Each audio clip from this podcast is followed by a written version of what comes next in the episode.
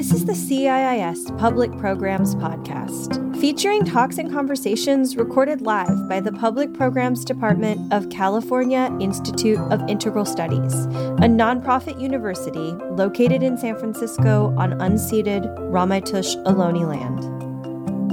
Apela Colorado is a traditional cultural practitioner and indigenous scientist dedicated to creating a bridge between Western thought and indigenous worldviews. In her latest book, Woman Between the Worlds, Dr. Colorado invites us to explore how indigenous wisdom resonates in modern life, while lovingly teaching us how to honor its power, beauty, and potential. In this episode, CIIS faculty Susana Bustos joins Dr. Colorado for a conversation about her lifelong journey connecting with the essence of Indigenous spirituality and culture and reawakening to the wisdom of her Native American and French Gaul ancestors.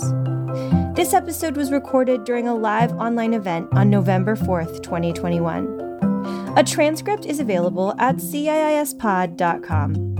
To find out more about CIIS and public programs like this one, visit our website, ciis.edu, and connect with us on social media at CIIS Pub Programs. Good evening, Apela. Apela, it's so good to be with you tonight. Thank you. It's a big honor for me to be in your presence. You're welcome. It's good to be here. Apela, you have such a long trajectory of studying indigenous wisdom and uh, living it. You know, it's your your whole life, your whole being has been like um, shaped and uh, searching deeper and deeper into that wisdom, that ancestral wisdom, and also you have been bridging it into academic settings and activism and um, there's so much in your trajectory that's um, very appealing, very interesting. In that, uh, also it's inspiring in that way. I would like to um, to ask you. You're coming from uh, the Oneida tribe. Uh, can you tell us what does Oneida uh, mean, and in what ways it has uh, shaped your work? Oneida, uh, the that's in English, but it's it's the original word is Oneata'aga, and it means people of the long lasting or everlasting stone. Mm-hmm. And the way that it's impacted my life is um, every way, basically, because as a young woman, I learned to um, I won't say read, but I learned to contemplate the petroglyphs, the rock symbols. And the rocks have those symbols on them because they're messages that ancestors wanted to pass on to generations for it could be thousands of years when descendants might not even speak the same language. So they had to think about how to transfer critical knowledge, life sustaining knowledge in a way that could go through time and change.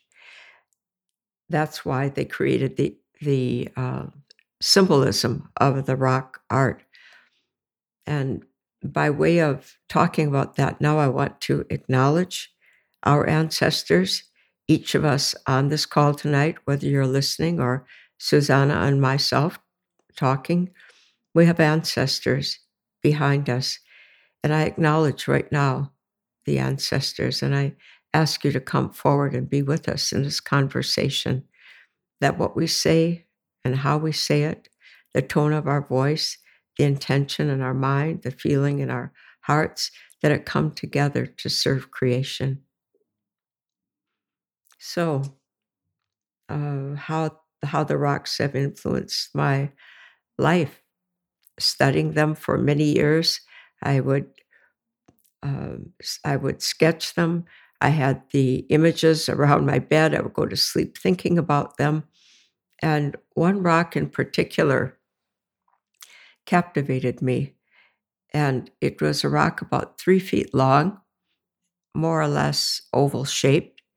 And it had what looked like um, a giant like lizard or something shaped like that, but jaws like a crocodile with teeth, and the tail was segmented, and in its in its claws, it held it held the the head of a thunderbird, and it took me years to even find out it was a thunderbird.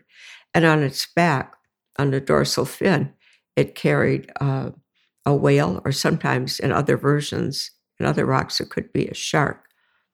So there's an inversion. The sky and the thunder being, the consciousness, is down below, and the watery realm of emotion and spirit is on the top. That inversion is what's happening in the time between worlds now when Earth is going through her changes.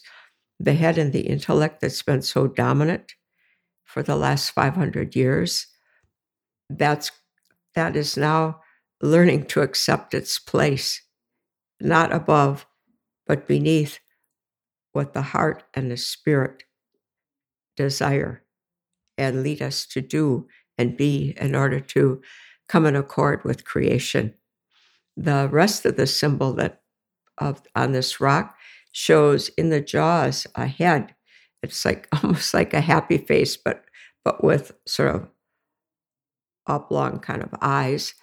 And that that head is between the jaws and about to be eaten. In the middle of the being, you see two eyes, which is a water spirit, and then a spiral in here, and then segmented tails. One of the things that it means is that our consciousness, in order to go through the change that the earth is leading us through right now, the consciousness that we have is going to be devoured. And then it's going to go through the spiral, which is a new like life coming through. And the tail, the segments show the generation of it's a circle. So it's a whole thought mind coming out. It took me many, many years to understand that. Um, and without really being conscious in a linear way, I uh, set about creating a academic program, a master's and a PhD. Mm-hmm. Now it's called in Indigenous Science and Peace Studies at the UN University for Peace in Costa Rica. And that, that program is based on that one rock carving. And the program brings together both the settler community or the Western mind, along with Indigenous practitioners and scholars. We come together and in the circle, we confront our histories we research our genealogies and we reclaim the indigenous mind for now, and we do it together. The power of the circle is really great because now we call, we divide people or name people settler or First Nations and Indigenous. And settler is, is accurate, but it's not sufficient because how do you be an unsettler? Or how do you, uh, in Canada, there's a process of reconciliation going on. And someone asked me once, well, when do we finish this? Like, how do we know if we're reconciled? As far as I know, the Indigenous Science Peace Studies program is the only one that's dedicated to, to that, but not exclusively for settlers. It's for all of us who have dissociated or disconnected from the whole, and as well as for Indigenous people who want to work between the worlds and help create a creative membrane between these two ways of knowing. You could say head and heart, you could say Indigenous and settler, you could say black and white, male and female. This process of this water spirit that was on the rock that I was referring to this is the one that will take us through. It's generative. It's a lot of information right there, and I am I'm, I'm looking into uh, the the time in between worlds the time in between worlds. And you talk about this power of the intellect and how the water spirit spirit is the one that's going to take us through what what is it from the indigenous wisdom and the indigenous healers that you've uh, encountered you know through your life that could contribute to these uh, times of bridging times of going into another level of consciousness. What what do we have to learn? I once asked um, when i was a young woman a young academic and i had a really good friend hanson ashley a navajo medicine and i talk about our relationship in my book and uh, i asked hanson one day i said you know hanson christian people have transcendence as an aspiration, and Buddhists have enlightenment. Well, what do we have? If we're at the center of a medicine wheel, for example, what, what do we say we are? So he didn't really, he didn't know either. So he said, I'm going to ask my elders. So when he went back home to Navajo land, he asked the elders this question, the medicine people, and they talked about it for a couple of days. And then they told him this they said, Grandson, that word you're looking for is normal. To be normal, to be in the consciousness, the rich content consciousness of Indigenous people is what keeps life going. And the medicine men and the healers can help us get there. They tell they do it through stories, they do it through their presence, they do it through ceremonies, they do it through teaching, many, just to be with them. Maybe it's a hug, and the knowledge is transferred. You also talk about in your book, that's a beautiful, inspiring book for me. You know, I'm very grateful for it. Thank you so much for writing that book. Um, you talk about the map of remembrance, right? Mm-hmm. And and you come to your to a creation story um, mm-hmm.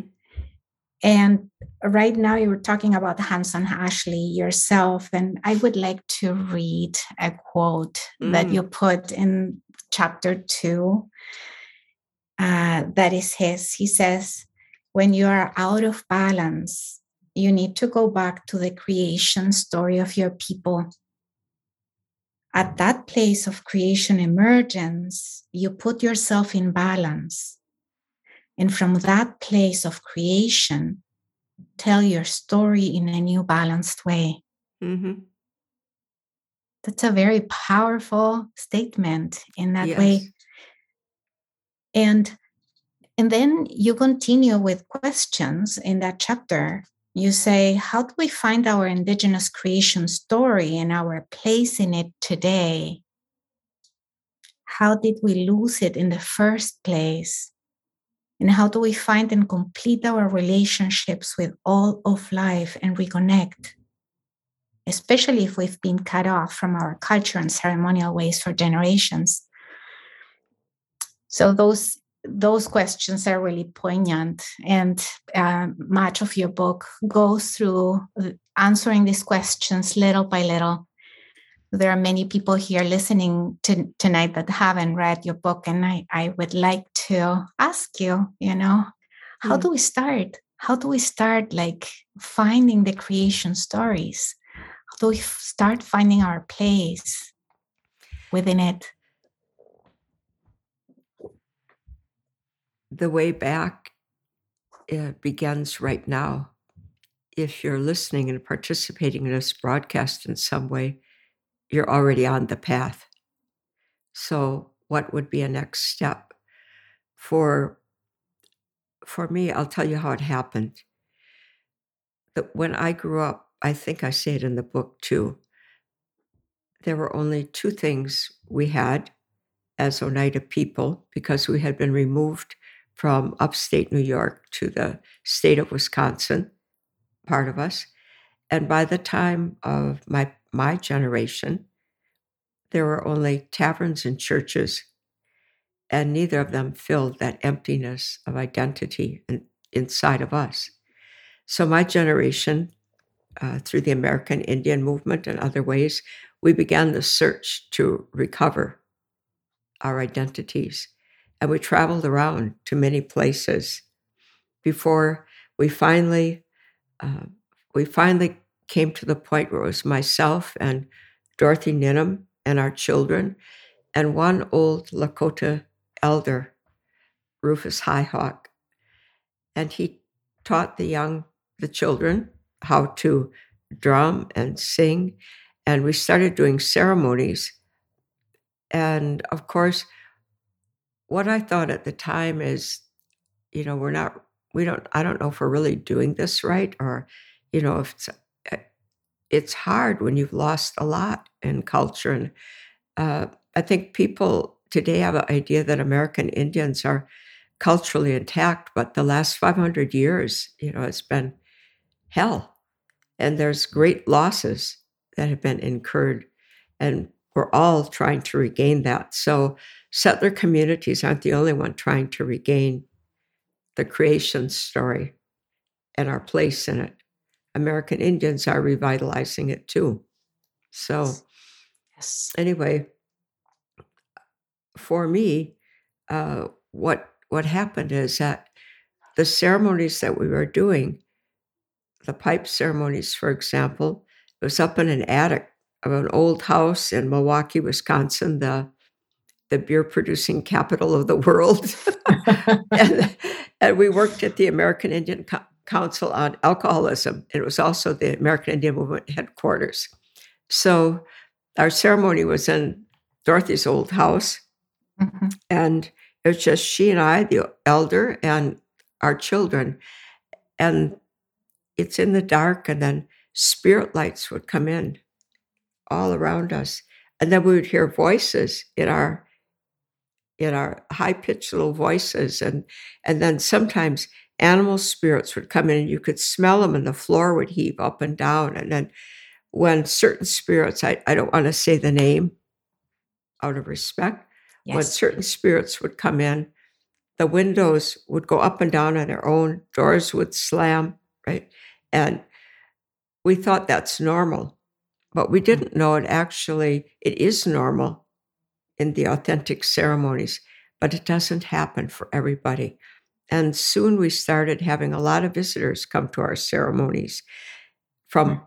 what you would say more culturally intact tribes to witness this and to add to it, right? Mm-hmm. And that's what taught me the most important thing that culture, that sacred power that we've lost, you can get it back. That was the first thing that really opened my eyes and my heart, filled me with joy. But then there was this other part of myself, the part that's, um, at the time I would have said French ancestry, like my grandfather spoke French. And always I felt like going into ceremonies which were illegal until 1978. And it happened that I was a student board member on the organization that American, um, it's an East Coast group. And the they fought a line of cases, developed a line of cases, and then penned the American Indian Freedom of Religion Law. And I got to be in on all those deliberations. And I also did the American Indian Child Welfare Law. They wrote that as well. So a wonderful, wonderful experience for me to to be immersed in that and to see what it takes to get back to get back our sacred power when it's been suppressed and taken, right? But I heard elders at the same time. One time, an elder said, The problems of our world, and at that time, it was the world was seen pretty much because of laws that kept Indians on reservations without you had to stay there and get permission from BIA to leave and so forth, Bureau of Indian Affairs. So in my generation now, we're all starting to come out and meet each other and kind of shake off the hell of a few hundred years of of genocide, right? And as we're coming in contact with each other, the, the problem was viewed as a problem between Indians and white people, right? Mm. It wouldn't be settlers and whatever we said, settlers and indigenous today. So this elder said to me, he said, the problems of our world can be solved when the right white man remembers again who he is. Then we can sit together as equals and work out our differences. I thought, well, that's a strange thing to say. We're the ones who lost most of the continent. What is it that the white man has to do to be equal? And then another thought came. He's saying, when the white man remembers. And I said, oh, then that means the French side of me can remember my French indigenosity. And that those those two thoughts that the power we've lost, we can get it back, and the white man can remember. That inspired my work and my life. That's beautiful. So, what I heard is that by means of ceremony and gathering, we can also uh, get back the lost ways. And the main lost way is our conscious, being conscious in the web of relations that we live in. And this gets to women's knowledge too.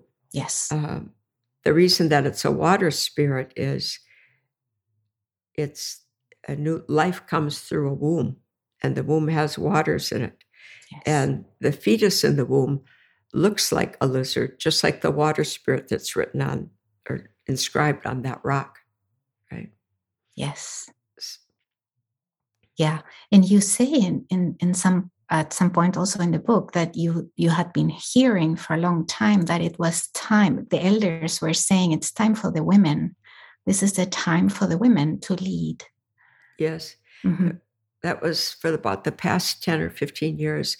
Elders all over the world were saying it's time for the women to come forward now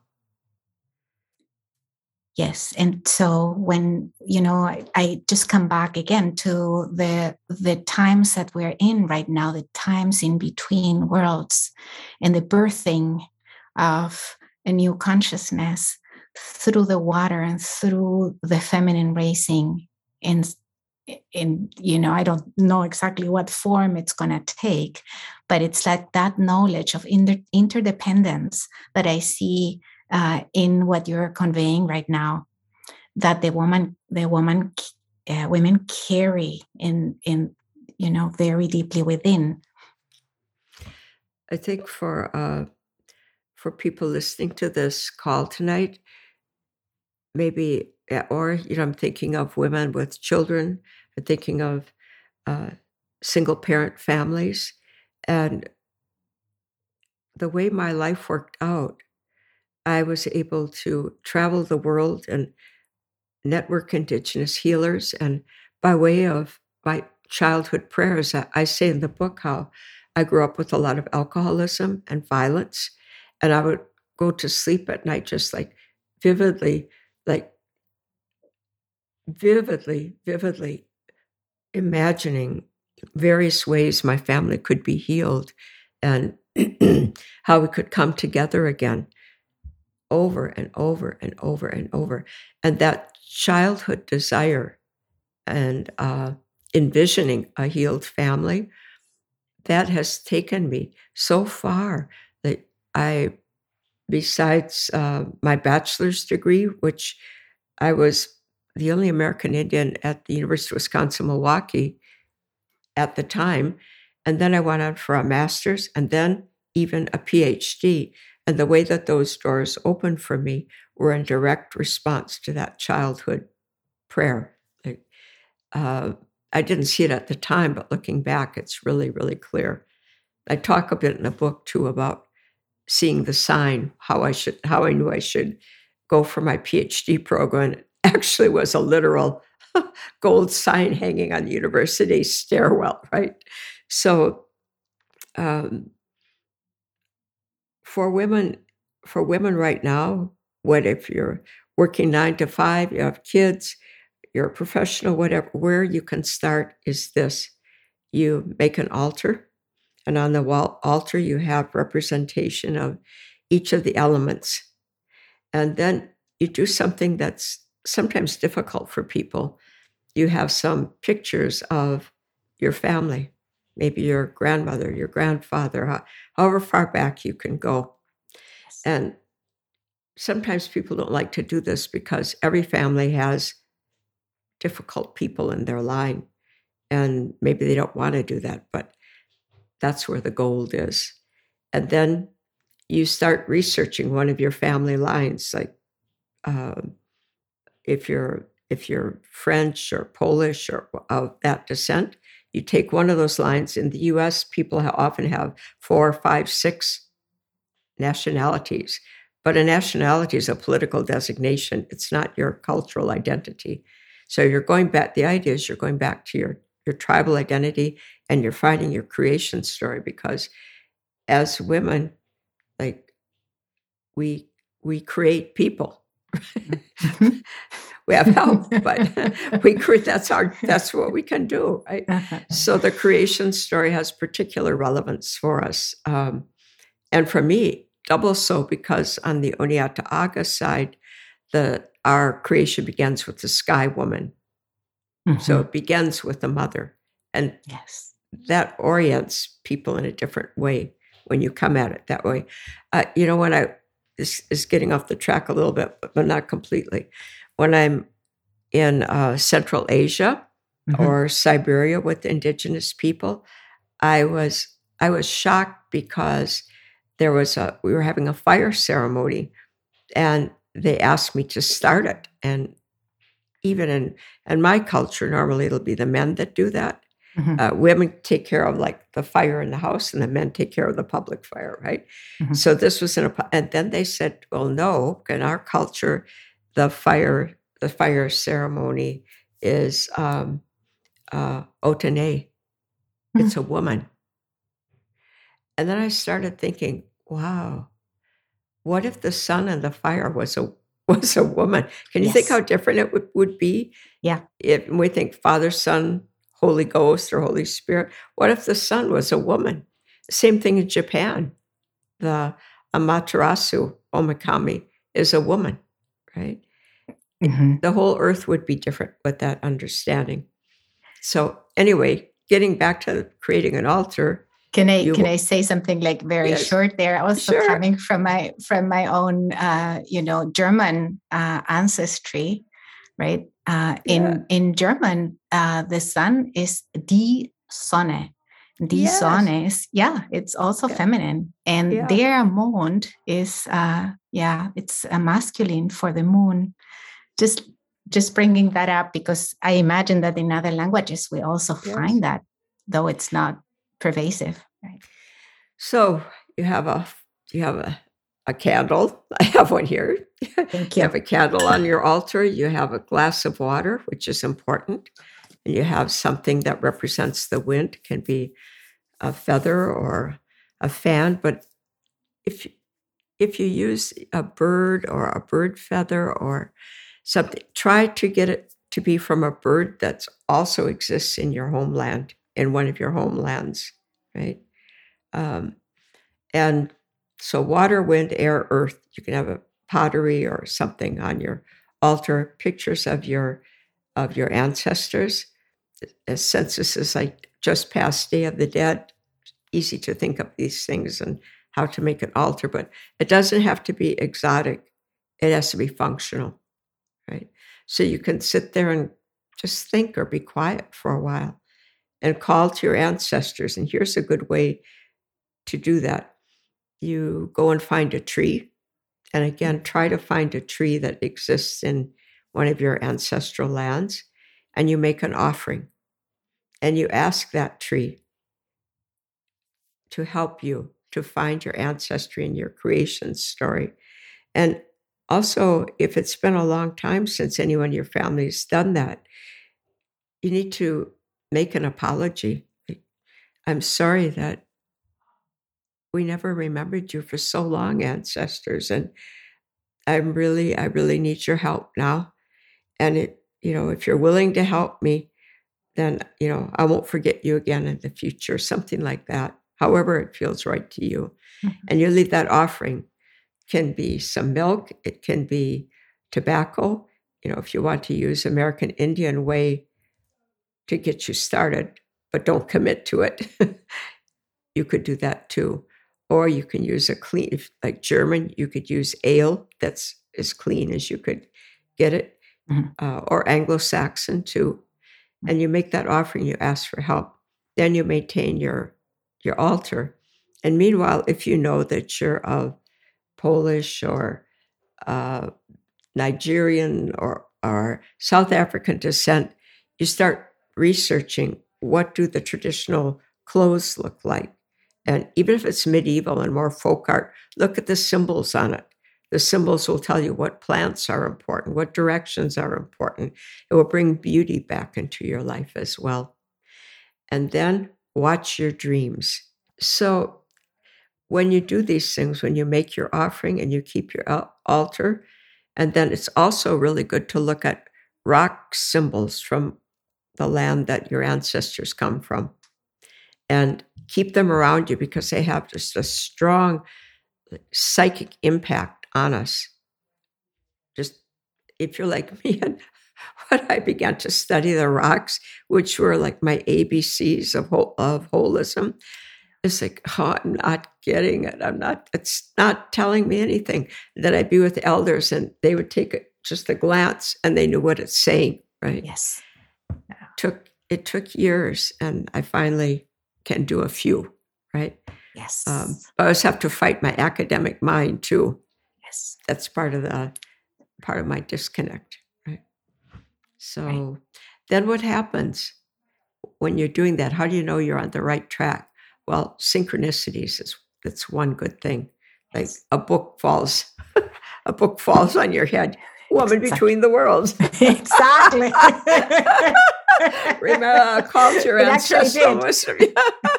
so, but uh, it's like that. Or or you find a newspaper someone left on an airplane seat or something, you know, or you bump into somebody who tells you something, or they start to happen more and more, and then the dreams come.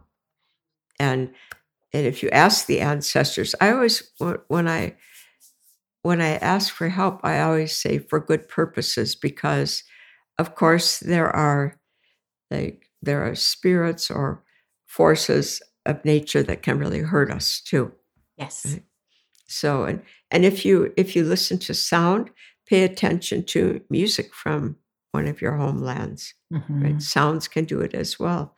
Watch what you start paying attention to. Be conscious of it. And if you can have someone else to share this journey with, all the better. I mean, not everybody's going to come to the university for peace and get a master's or PhD. But these things I'm saying, we all can do, men and women alike. Mm-hmm. And especially if you have children in your home, you, you can sort of keep the candle at a distance, but you could put toy animals or something on your altar as well for animal spirits, something that your children can relate with, you know. I also wonder, you know, about the wisdom of the of the children you know, and how when you start intending certain things and put your altar right there, you know, there is also this uh these words, this uh uh yes. wisdom coming from them that feed into your search. Um, a few years ago, my one of my daughters took me out for um, a lunch. It was my birthday, and I don't know, I was probably mm-hmm. turning 70 or something at the time. And my granddaughter, who was about um, uh, nine, she was sitting across the table from me. And of course, she had her phone. She's playing a game, right? Mm-hmm. And she just looked up and she said, Grandma, there's no such thing as old. It's just if you want to do something, do it. And she went back to her game. So, all right. okay. Full rewiring right there. yeah. Just like a simple sentence. Download. Download. Yeah. Got it. yes. Yeah. So beautiful. I'm curious about, you know, in this process of setting the altar and like in connecting in the ways that you've said and doing the prayers what's the relationship to place? And what's the relate to the place that, that you live you know that's probably not your ancestral place. Mm-hmm. and also what's your relationship with the cycles of uh, ceremonial cycles that were part of that place if you are not within that uh, tradition yeah i uh, for me the way it you know i've been i've been really blessed if i if i stop and think about it because the Onyota'a:ka part really has helped my French part to remember. Mm. I, I said in an earlier conversation with you that I'm able to go to France every year for ceremonies. And there are Occitan indigenous people there still speaking their indigenous language despite the ravages of Roman invasion and 700 years of, of Inquisition. You mm. know, mm. it's, uh, it's just incredible. And still, so and, and, they're not the only indigenous people in Europe. There are indigenous people everywhere in the world, right? So if mm. if you're able to get to know some of these people, you know, maybe through social media or something, that's good but for most people, it, you know, it, it's hard to find the time to create relationships like that, to find them and create them. But when you start in this process, they begin to show up. That's that's one thing. The other thing, of course, is just how this call began, acknowledging the land that we're on. Mm-hmm. Like, like for right it, eh, where I am right in this minute, I'm I'm in Southeast Alaska. I'm on the land of the Tlingit people. Mm-hmm. And one of my mentors was from here, Donna Walk. There's a whole chapter on him in the book. Yes. Right.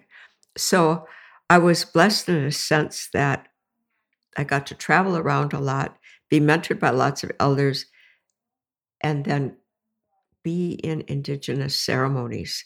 And where I grew up in Wisconsin, um, the ceremonies had been because of the oppression of American Indian spirituality and culture in the United States. When the ceremonies came out, they were like fresh, like before the invasion. Mm. They were, mm. and they were strict too, mm. right? And um, that gave me a really good grounding for for my life's work, yes. and and it gave me low tolerance for new age craziness and dissociation. And what's particularly particularly not a good idea to do when you begin your authentic search mm-hmm. for your ceremonies and your identity. It's uh, really good to not take bits and pieces of other people's culture to find your own. Like if you're going to, when I was young, like you couldn't even burn cedar. It, the, all the practices were suppressed. Now you can go into bookstores and buy smudge sticks, and then they'll blend it with. I saw some today blended with lavender, blended with copal, blended with. It's don't do it. Don't do it. Mm-hmm. you know, if if you don't know what your own people did, and you need to use cedar or sage to begin with, when you make your prayer, say, "I'm using this until I find my own." Yeah. Okay. Okay. I'm just like curious about this too. And I know I have two questions here. One one of the questions is, you know, there I'm thinking of the Native American church. Yes. And uh you know, how you have, you know, the possibility of being invited to ceremonies, right? There is also right. the sweat lodges, you know, that mm-hmm. are happening from different traditions that you also mm-hmm. are invited. And um and then um many people at CIIS, you know, right. like go into getting to know these old ways. Um, maybe like scratching the surface and some like uh, like uh, linger around this way so that they learn more right mm-hmm. when you're saying when you're saying um, don't use don't use cedar or you know if you don't know what you're doing like to what extent you know where I just want to be respectful in this question and and asking you like what are the dangers of of that? And and what what are things that are opening up also now for people who really are uh, looking for their own roots you know and go into their own roots through borrowed traditions? Yeah. Borrowed is a nice word for it stolen is another not so nice. So how mm-hmm. do we find that when we're when we're genuinely looking for our own ceremony and our mm-hmm. own authentic yes. identity and someone invites you to a sweat lodge or a peyote ceremony you can go but then i would ask you who as if you go in there as a, like the supplicant i'm a settler. I'm so lucky just to be here. I'm an oppressor. And and I, and the half of me that's white, I can say that because I used to feel that in ceremonies. Sometimes I'd be the only mixed blood person mm. in the teepee or in a ceremonial room, and I could feel my presence, my mixed blood presence, caused like anxiety or resentment, or I could feel it in the room, you know but that the good mm, part about that yes. was that it spurred me to know so what is this white part of myself who is this oppressor mm. and how do i make peace with this being right so yes. you can so i would say if you're invited and you have the chance go in but when when you talk to people or you know introduce yourself a woman who works with me i was telling her i said you know since Europeans or whoever came to America. American Indians have been asking, Who are you? And to mm-hmm. this day, nobody answers, right? So, who am I? I'm Onyota'a:ka, mm-hmm. and I am Gaul. I am an indigenous woman, right? So if you're going to these ceremonies, so this woman working with me is really a smart woman, has a background in diplomacy. Mm-hmm. Uh, and uh, worked for the United States government and everything. I said, you know, I, I told her, which she was coming traveling with me to Kyrgyz people, and I said, so when you're asked to introduce yourself, you can't just say I'm I'm a peeler from Chicago or whatever. So all right, so she's got it. So if you if you don't know who you are, there's just like you have to do things to get on on uh, on the internet. Mm. You have to like log in, you have to do all the. If you want to get into Indigenous knowledge, elders are going to test you because mm-hmm. they have to figure out how to talk to you. That's right. Um, and I also write a, about that in my book too. When I had a horrifying moment after it was in Southeast Alaska, and I'd traveled to meet this elder and another Tlingit uh, friend who was also a chief. Took me took me to introduce me to this uh, Eagle Clan man, mm-hmm.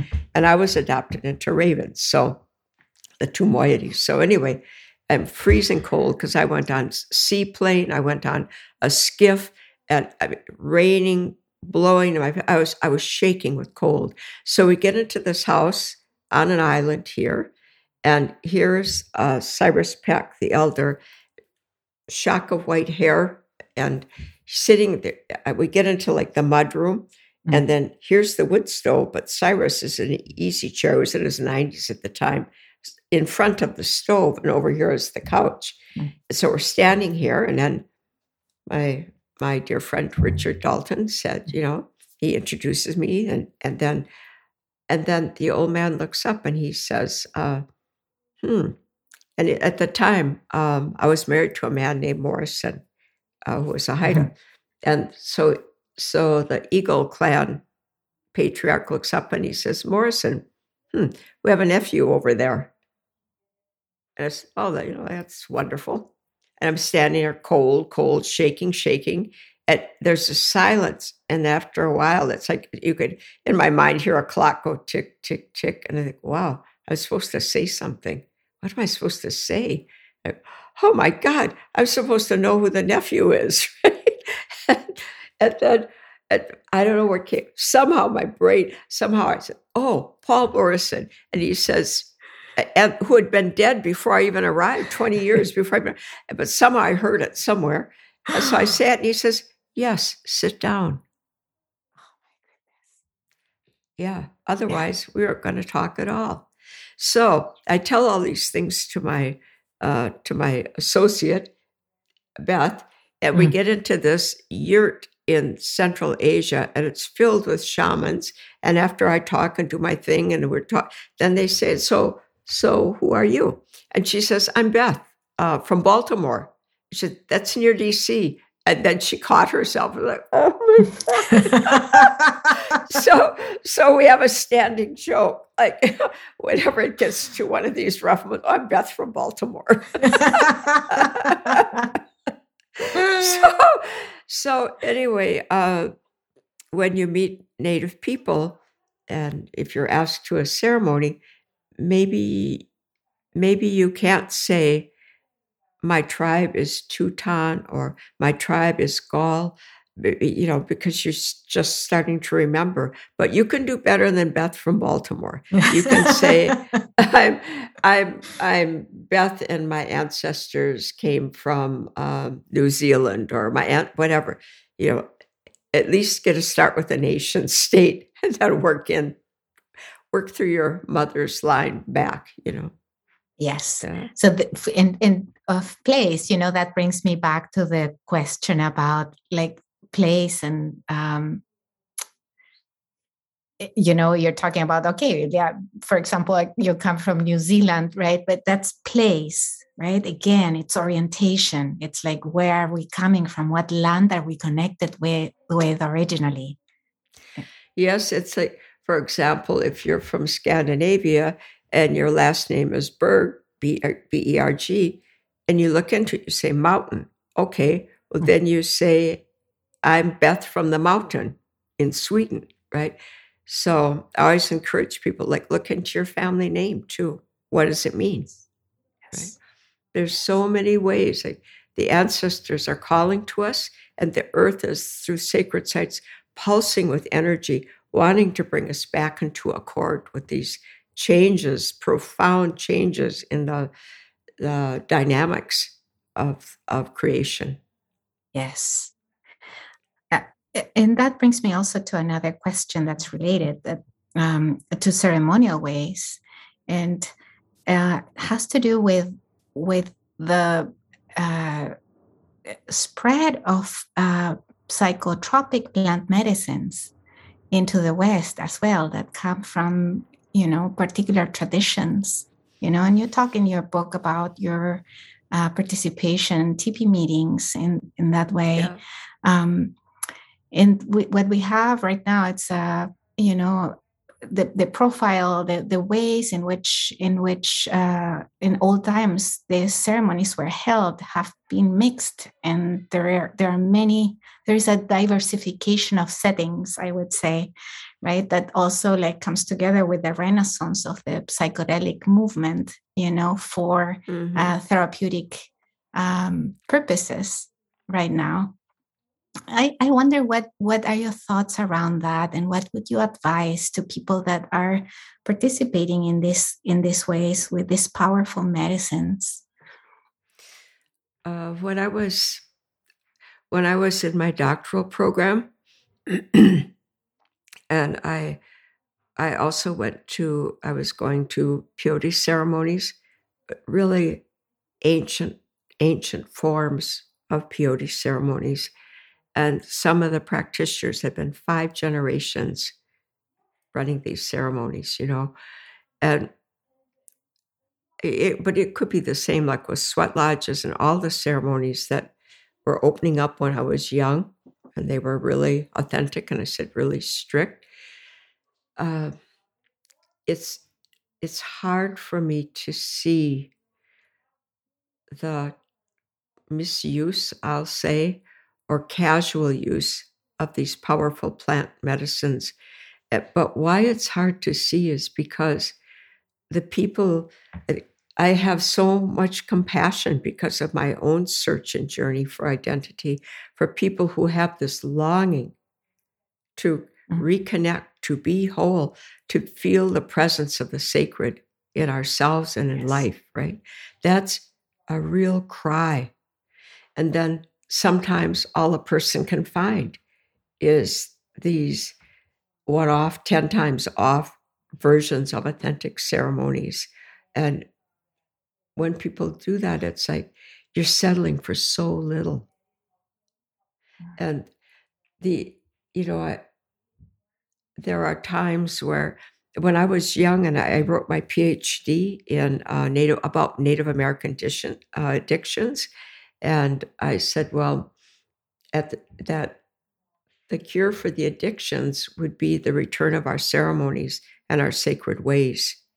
And then I I talked about peyote because pe- American Indians had to fight really hard to maintain that ceremony, and the only way to do it for a long time was to talk about it as Native American church, to uh, sort of present it as a church. It happened in Oklahoma, and it was it was a compromise, but it was a way that kept the ceremony going.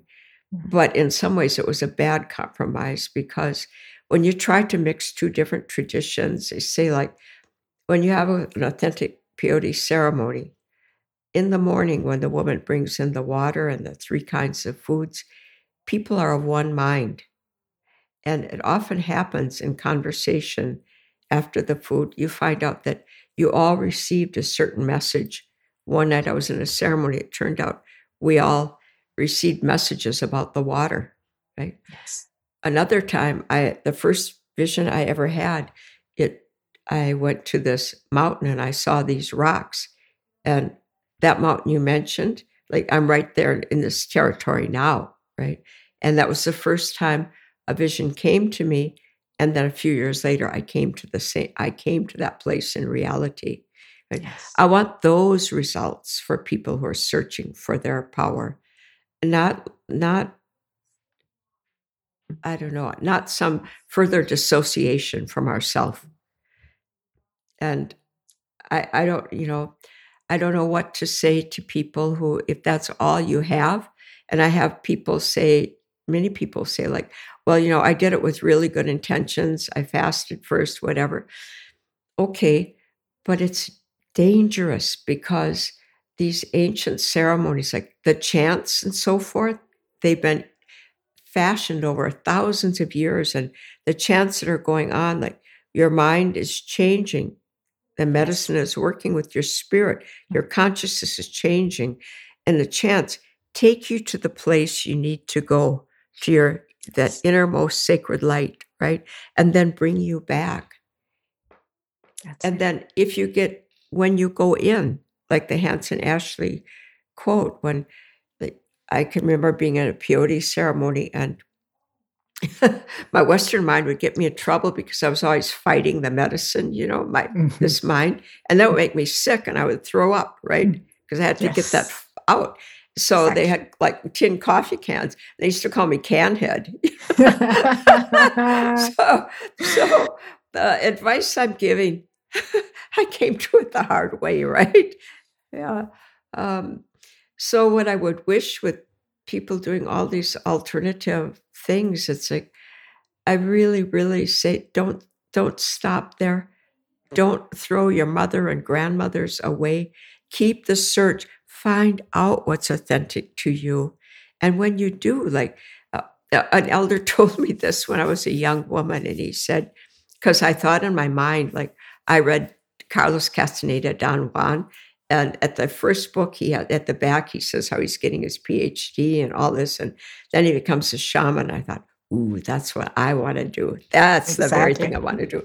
Okay, Right. well, this elder Cowlity, he set me straight on that. He said, "Girl, you ain't no shaman. If, if you was going to be a healer, you would have been that at at birth. The elders would have seen that." He says, "But don't worry.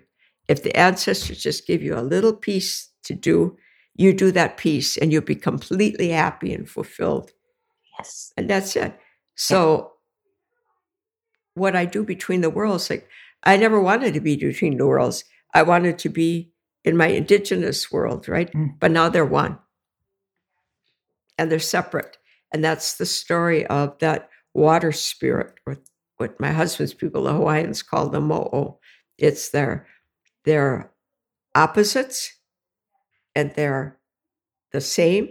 Yes. And standing in the paradox with consciousness is what brings in the overtone or the spirit or the life we're looking for. Yeah. You want an alternate consciousness? Fast. Hmm. Here they drink salt water. Oh, you know, um, yes. yeah, it's it isn't about self gratification really. It's about that deep, deep longing for authenticity. For like, why do you exist? Why do I exist? We have a purpose. We're here, right? So when we do that, the earth starts to heal. When I be who I am.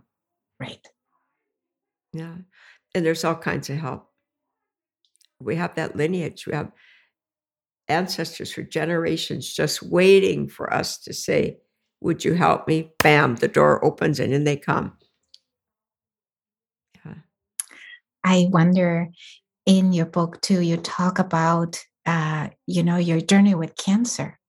Yeah. Right and mm-hmm. so th- there's also sickness you know in in that we you know in on monday when we had a chance to talk to you were talking about trauma right and and the the shadow aspect of trauma and the light um uh, uh, aspect of trauma as well and and i wonder you know what are your thoughts also uh, about going into wholeness finding deeper identity through these tests like sickness like as a teacher in that way yeah. and um trauma. Uh, yeah.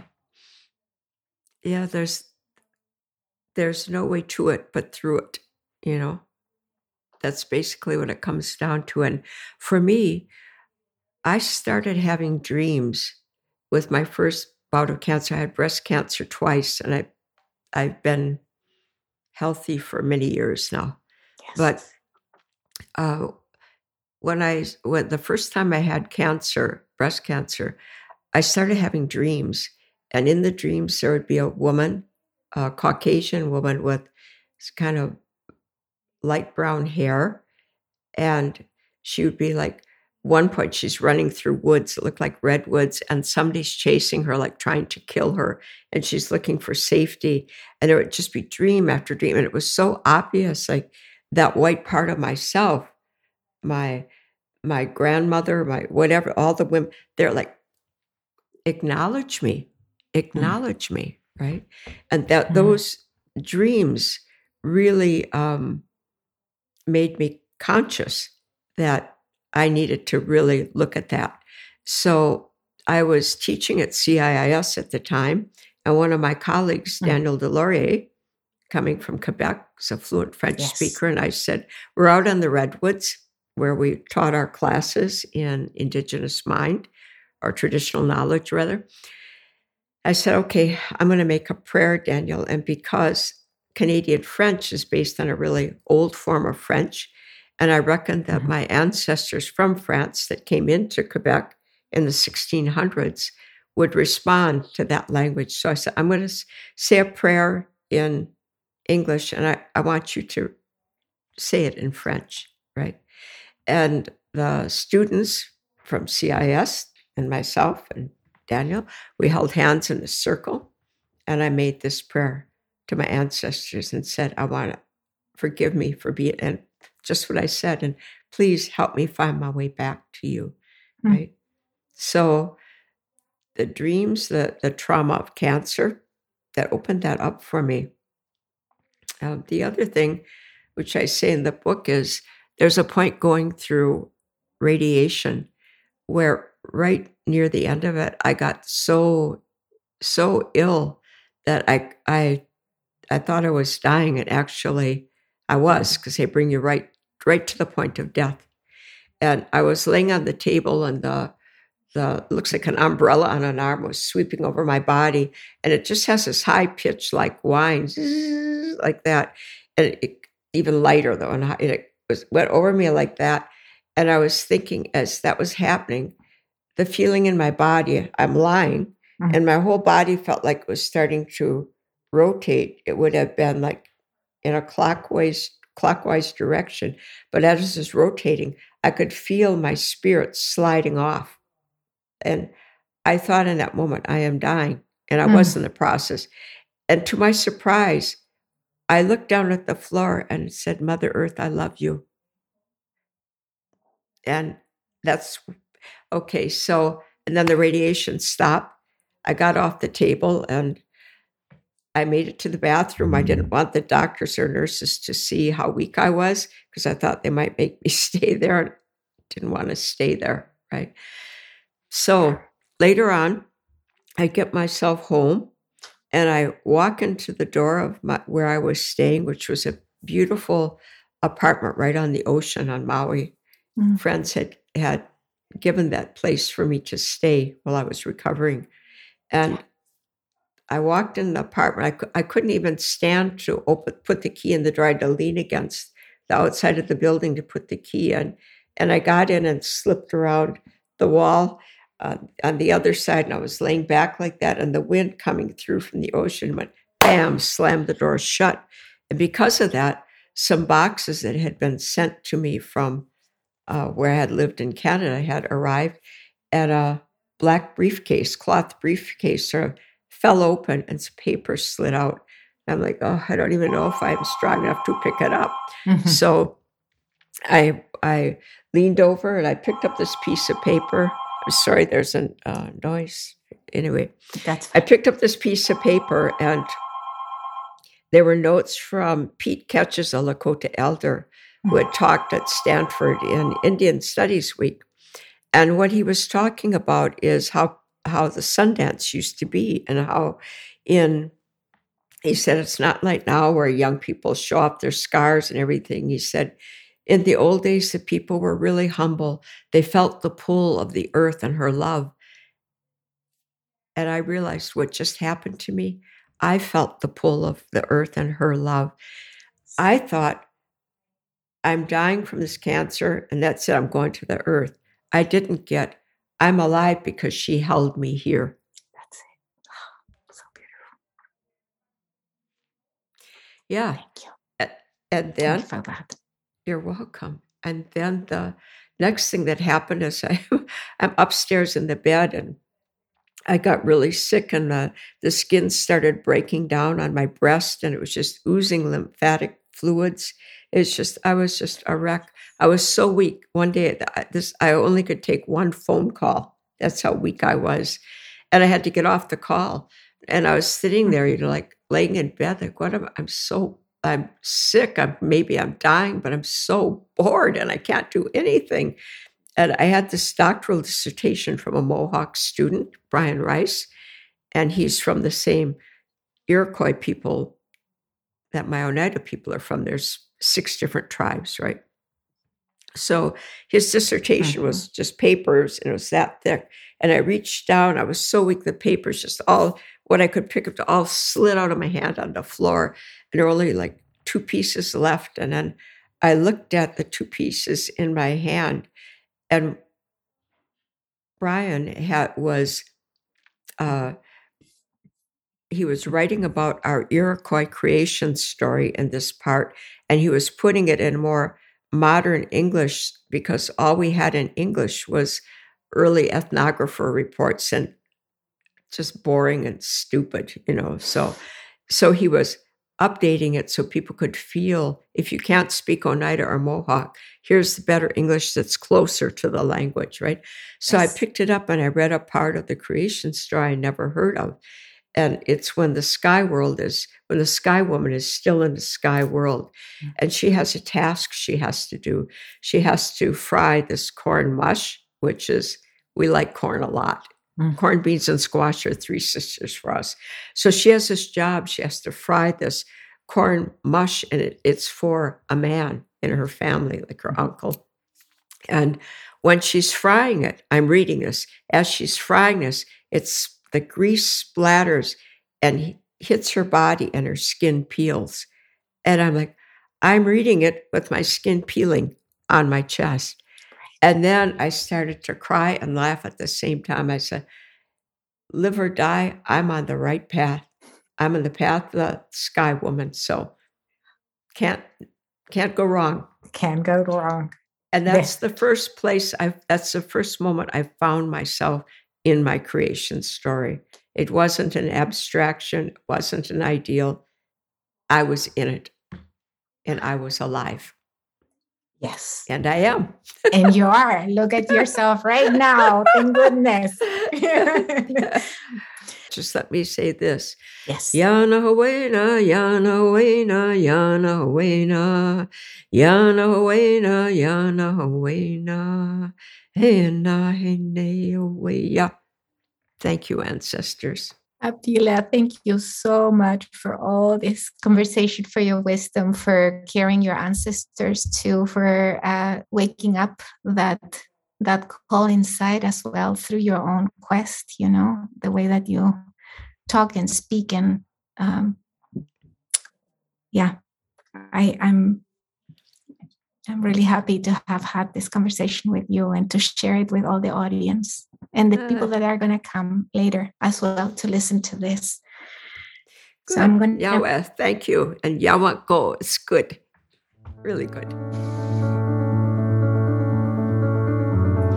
Thank you for listening to the CIIS Public Programs Podcast. Our talks and conversations are presented live in San Francisco, California. We recognize that our university's building in San Francisco occupies traditional, unceded Ramaytush Ohlone lands. If you are interested in learning more about Native lands, languages, and territories, the website native-land.ca is a helpful resource for you to learn about and acknowledge the Indigenous land where you live. Podcast production is supervised by Kirsten Van Cleef at CIIS Public Programs. Audio production is supervised by Lau Barrere at Desired Effect. The CIIS Public Programs team includes Kyle DeMedio, Alex Elliott, Emlyn Guinea, Jason MacArthur, and Patty Fort. If you liked what you heard, please subscribe wherever you find podcasts, visit our website, ciis.edu, and connect with us on social media at CIIS Pub Programs.